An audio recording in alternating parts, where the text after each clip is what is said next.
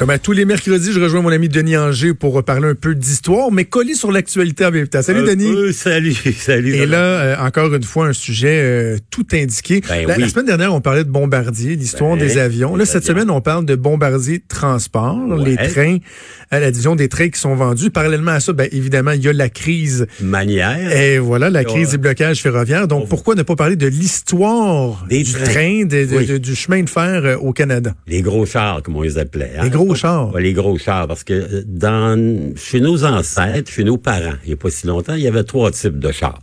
Il y avait le gros char, qui était le train. Il y avait le petit char, qui était le tramway. D'ailleurs, on en parle okay. beaucoup à Québec ah, pour oui. les temps qui courent. Puis il y avait le char normal. Hein? Mon Jonathan, tu t'achetais un beau char, une voiture. Mais euh, vieille histoire, les voies les voies ferrées au Canada, ça remonte pas à hier. Le premier exemple que l'on ait, croyez-le ou pas, dix-sept cent quarante-quatre, une voie ferrée construite à Louisbourg, en Nouvelle-Écosse. Okay. Les Français construisent la grande forteresse. Ils ont besoin de transporter des pierres pour faire la fortification. Donc, ils vont aménager le pre- la première voie ferrée. Faut dire qu'il n'y a pas de vapeur à l'époque. Ce sont des petits wagons montés sur des roues. Ça permet de déplacer les pierres pesantes sans trop s'exténuer à la tâche. soixante ans plus tard, les Anglais vont faire la même chose. Ils bougeaient comment? Ils, ils, ben, on les poussait avec, une, avec des animaux. Hein? C'est okay, comme un petit con. wagon avec des roues sur une rail. Avec un ange, la rail était... ouais, parfois, il y avait même de l'huile de bras du pauvre ouvrier maçon qui poussait. On a fait la même chose lorsqu'on a construit la citadelle à Québec. La citadelle à Québec, on le sait, c'est sur le Cap Diamant. Donc, ouais. on avait aménagé une voie ferrée qui était plus un funiculaire. C'est comme une voie ferrée, donc deux rails en métal sur lesquels il y avait des petits wagons qui roulaient et on mettait les pierres pour construire la citadelle. Première vraie voie ferrée, elle apparaît au Canada en mille huit cent trente-six, quand même, ça fait un bail. C'est une voie ferrée avec un vrai chemin de fer, là, avec une locomotive à vapeur, qui relie la ville de La Prairie, près de Montréal, jusqu'à Diberville. Parce qu'on veut créer, à cette époque-là, un lien avec le lac Champlain pour conquérir le marché américain. Donc, okay. voie ferrée, commerce international, super important dès l'origine. Et ensuite, ben c'est la révolution. On en fait partout, des voies ferrées notamment, avec la Confédération canadienne. On sait que le Canada a été construit sur une voie ferrée. Les provinces, les petites colonies indépendantes, le Québec, l'Ontario, le Nouveau-Brunswick, la Nouvelle-Écosse, doivent se construire une voie ferrée parce que c'est évidemment indispensable à l'expansion vers l'Ouest et aux exportations-importations. Elles n'ont pas chacune les moyens de se faire, donc on se dit, on va se mettre ensemble, puis on va fonder le Canada, dont le but premier et de faire une voie ferrée. Et John A. Macdonald, qui est le premier premier ministre du Canada, ben va promettre de faire la voie ferrée et va promettre à un de ses amis qui s'appelle Stephen Van Horn. Van Horn, quand vous allez à Montréal, hein, Van ben Horn, oui. c'est le premier patron d'un truc qu'on va appeler le Canadien Pacifique, donc oui. la première grande ligne transcontinentale. Le gouvernement fédéral va payer beaucoup, beaucoup pour la construction de voies ferrées. Et là, vous allez avoir, comment dire, une espèce d'explosion de voies ferrées partout. On va avoir ça, le Canadien National. On va avoir le Canadien North Railways. On va avoir l'intercontinental qui, lui, relie le Québec aux provinces maritimes.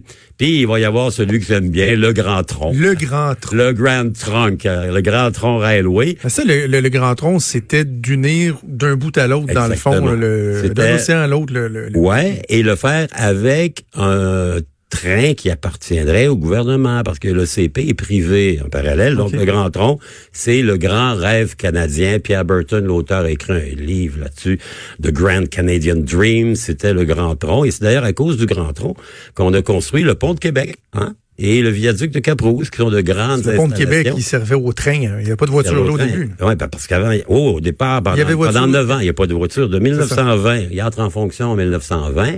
Et ça va prendre neuf ans avant qu'on permette à des voitures d'y aller, moyennant un très lourd déboursé de dix sous. À l'époque, mille neuf cent vingt-neuf, dix cents de droits de péage pour passer le, droit de, passer le pont de Québec avec ton auto, ta Ford Model T que tu avais payé cinq cents piastres. Ça faisait pas mal d'argent. On a aboli les péages sur le pont de Québec une vingtaine d'années plus tard, en mille neuf cent quarante-neuf. Une autre réalisation de Maurice Duplessis qui a aboli les péages parce que, comme disait Joe Desbégin, son organisateur en chef, Duplessis donne à sa province. Donc, les voies ferrées sont intimement liées à l'expansion du Canada. Bon, si, si on fait des voies ferrées, ben éventuellement, il va falloir qu'on construise des petits wagons puis des locomotives qui vont aller dessus. Et à ce moment-là, le Canada va se ré- révéler comme être un une grande, grande, euh, comment dire, puissance en termes de construction de locomotives. Montréal. Montréal est la capitale des voies ferrées, la capitale des trains, la capitale des locomotives et des wagons. Il y a deux énormes constructions. Il y en a un qui s'appelle Angus, les ateliers Angus. Les gens qui restent à Rosemont s'en souviennent. Il y a quelques bâtiments qui rappellent que là, en dix-neuf quarante-cinq quarante-six, il y avait quatorze mille personnes qui étaient là, qui construisaient tout. On se faisait des aiguillages, euh, des rails, des wagons, des locomotives pour le Canadien Pacifique. Premier grand bloc. L'autre grand bloc, ben, on a parlé du Grand Tronc, on a parlé de l'Intercontinental, on a parlé du Canadien Norton. Après la Première Guerre mondiale, le gouvernement canadien dit « ça n'a pas de bon sens, il faut avoir un vrai grand réseau », donc ils vont créer une nouvelle société qu'on appelle le C N, Canadian National mm-hmm. Railways, le C N R, comme on disait dans ma jeunesse.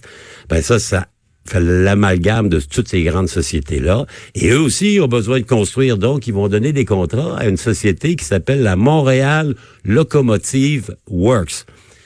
Énorme patente, Pointe-Saint-Charles, quatorze mille emplois là également. Donc, on est vraiment une pépinière. Et à Kingston, en Ontario, il y a le Canadian Car and Foundry qui fait aussi du chemin de fer. Il y en a à Toronto, il y en a partout. On a une grande industrie du ferroviaire parce que avant dix-neuf cinquante, ben le monde se déplace en train. Hein? Tout se fait en train. Et l'industrie du camionnage en est ce balbutiement. Les gens n'ont pas vraiment de voiture. Ils voyagent encore. Le train Québec-Montréal, il est plein. Non seulement il est plein, mais en plus, il est à l'heure. T'sais. C'est pas pour dire qu'on avance en arrière, parce qu'aujourd'hui, il est rarement plein, puis il est pas souvent à l'heure, surtout compte tenu de ce qui se passe ces temps-ci. Donc, on va créer cette espèce de grande entreprise qui va tomber comme un caillou avec euh, la grande révolution de l'après-deuxième guerre mondiale. Donc, on parle de la banlieue, l'automobile. Hein? Et là, finalement, on va complètement remplacer. Mais le train reste encore quelque chose d'important. Il y a quatre cent cinquante millions... cinquante tonnes de matériaux qui se promènent tous les jours hey. sur les réseaux ferroviaires du Canada. Ça en est du conteneur. Ah non, mais écoute, est du Denis, train. Des fois, là, nous autres, à Lévis-sur-la-Vin, là, exact. Euh, des fois, on va s'en aller vers Montréal. Là, on va, on, tu, tu, frappes, tu frappes un convoi. La distance de Incroyable. Ces convois-là, c'est, on dirait que c'est sur des kilomètres tellement qu'il y en a. Regardez, il y a des cent vingt-cinq, cent trente, cent cinquante wagons. Si vous restez à Montréal, dans la zone du Vieux-Port de Montréal, tous les matins vers six heures, six heures quinze, il y a le convoi qui quitte le port de Montréal et qui passe dans le centre-ville. Il essaie de pas en avoir trop trop aux heures de pointe. Mais ouais. Celui-là de six heures le matin, moi j'ai compté cent quatre-vingts, cent quatre-vingt-dix wagons. C'est interminable parce que pour tout ce qui s'appelle lourd, et Pierre Dolbec, euh, il y a quelques ouais. minutes, le rappelait comment le transport ferroviaire, il est fondamental à l'économie canadienne encore aujourd'hui. On prend plus le train pour voyager, on prend moins le train pour euh, faire des déplacements légers, le camion l'a remplacé, mais pour ce qui est du lourd, pour ce qui est de tout ce qui s'appelle le minerai, les métaux, le blé, hein, le blé, il sort essentiellement par train, là, quand il s'en va à travers la passe du nid de corbeau, à travers les Rocheuses, il est en train. Donc, le train est encore au cœur de notre vie économique. Et ce qui se passe, ben, deux choses. Sur le Bombardier, revenons un peu. Donc, Bombardier, ils vont racheter, eux autres, les héritiers de la M L W, Montréal Locomotive Works. Bombardier est à cette époque-là dans le mode acquisition totale. Hein? On vient de leur permettre d'acheter Canadair. Mmh. Ils achètent à peu près tout ce qui s'appelle, euh, comment dire, euh, des chiens perdus sans collier, hein? Les entreprises qui ont des problèmes. Ils vont avoir un peu de succès. Ils vont développer un truc qu'on appelle le L R C, léger, rapide, confortable, qui est, semble-t-il, la solution de l'avenir pour le transport des passagers. Ils vont travailler sur le turbotrain. Les plus vieux s'en souviennent. C'est un concept de train à turbine qui avait été conçu notamment dans le cadre de l'Expo soixante-sept pour prouver le savoir-faire canadien. Mais là, la perspective ne va pas bien. Euh, l'industrie ferroviaire canadienne ne va pas. Les entreprises de transport ferroviaire ne vont pas bien. On se souviendra que le Canadien Pacifique contrôlait à l'époque des hôtels, des bateaux, des avions. Ben, ils vont tout liquider. Ils vont faire un peu comme Bombardier le fait depuis cinq ouais. ans. Là, on va réaliser nos actifs puis on va tenter de répondre à nos problèmes de dette. Et le C P ne va conserver que ses trafics ferroviaires. Le Canadien National, qui est une entreprise de l'État dans la vague de privatisation qui a fait en sorte que Canadair est allé chez Bombardier, le C N va aussi être privatisé à tel point qu'aujourd'hui, le Canadien National n'a de Canadien que le Canadien dans son nom. Ouais. parce que les actionnaires principaux sont des Américains. Et savez-vous qui est le principal actionnaire du Canadien National? Le fondateur de Microsoft. Ben, exactement. Ben oui, ben oui, ben oui, ben oui. Incroyable. Il y a tout le monde qui avait envoyé une lettre pour qu'il fasse repeindre le, exact, le pont de Québec. Le pont de Québec. L'O C N est un très mauvais, comment dire, client lorsqu'il s'agit de mettre en valeur le pont de Québec. Ouais, c'est pas un très bon citoyen corporatif. Absolument pas. C'est une entreprise privée basée aux États-Unis qui fait quand même pas mal d'argent et qui doit être ces jours-ci un petit peu tannée de ce qui se passe avec les blocages de voies ferrées. Ouais. Hein, vous savez, les blocages de voies ferrées... Euh, C'est un, c'est un retour du balancier un peu, parce que que les Premières Nations bloquent les voies ferrées, ça nous rappelle que les voies ferrées ont largement contribué à la situation actuelle des Premières Nations. Lorsque John A. Macdonald, avec le Grand Tronc, s'en va mm-hmm. dans l'Ouest, qu'est-ce qu'il fait? Il part de Toronto, il s'en va vers Winnipeg, et là, il passe à travers des terres qui appartiennent à des Premières Nations. Ce sont les premiers occupants du territoire.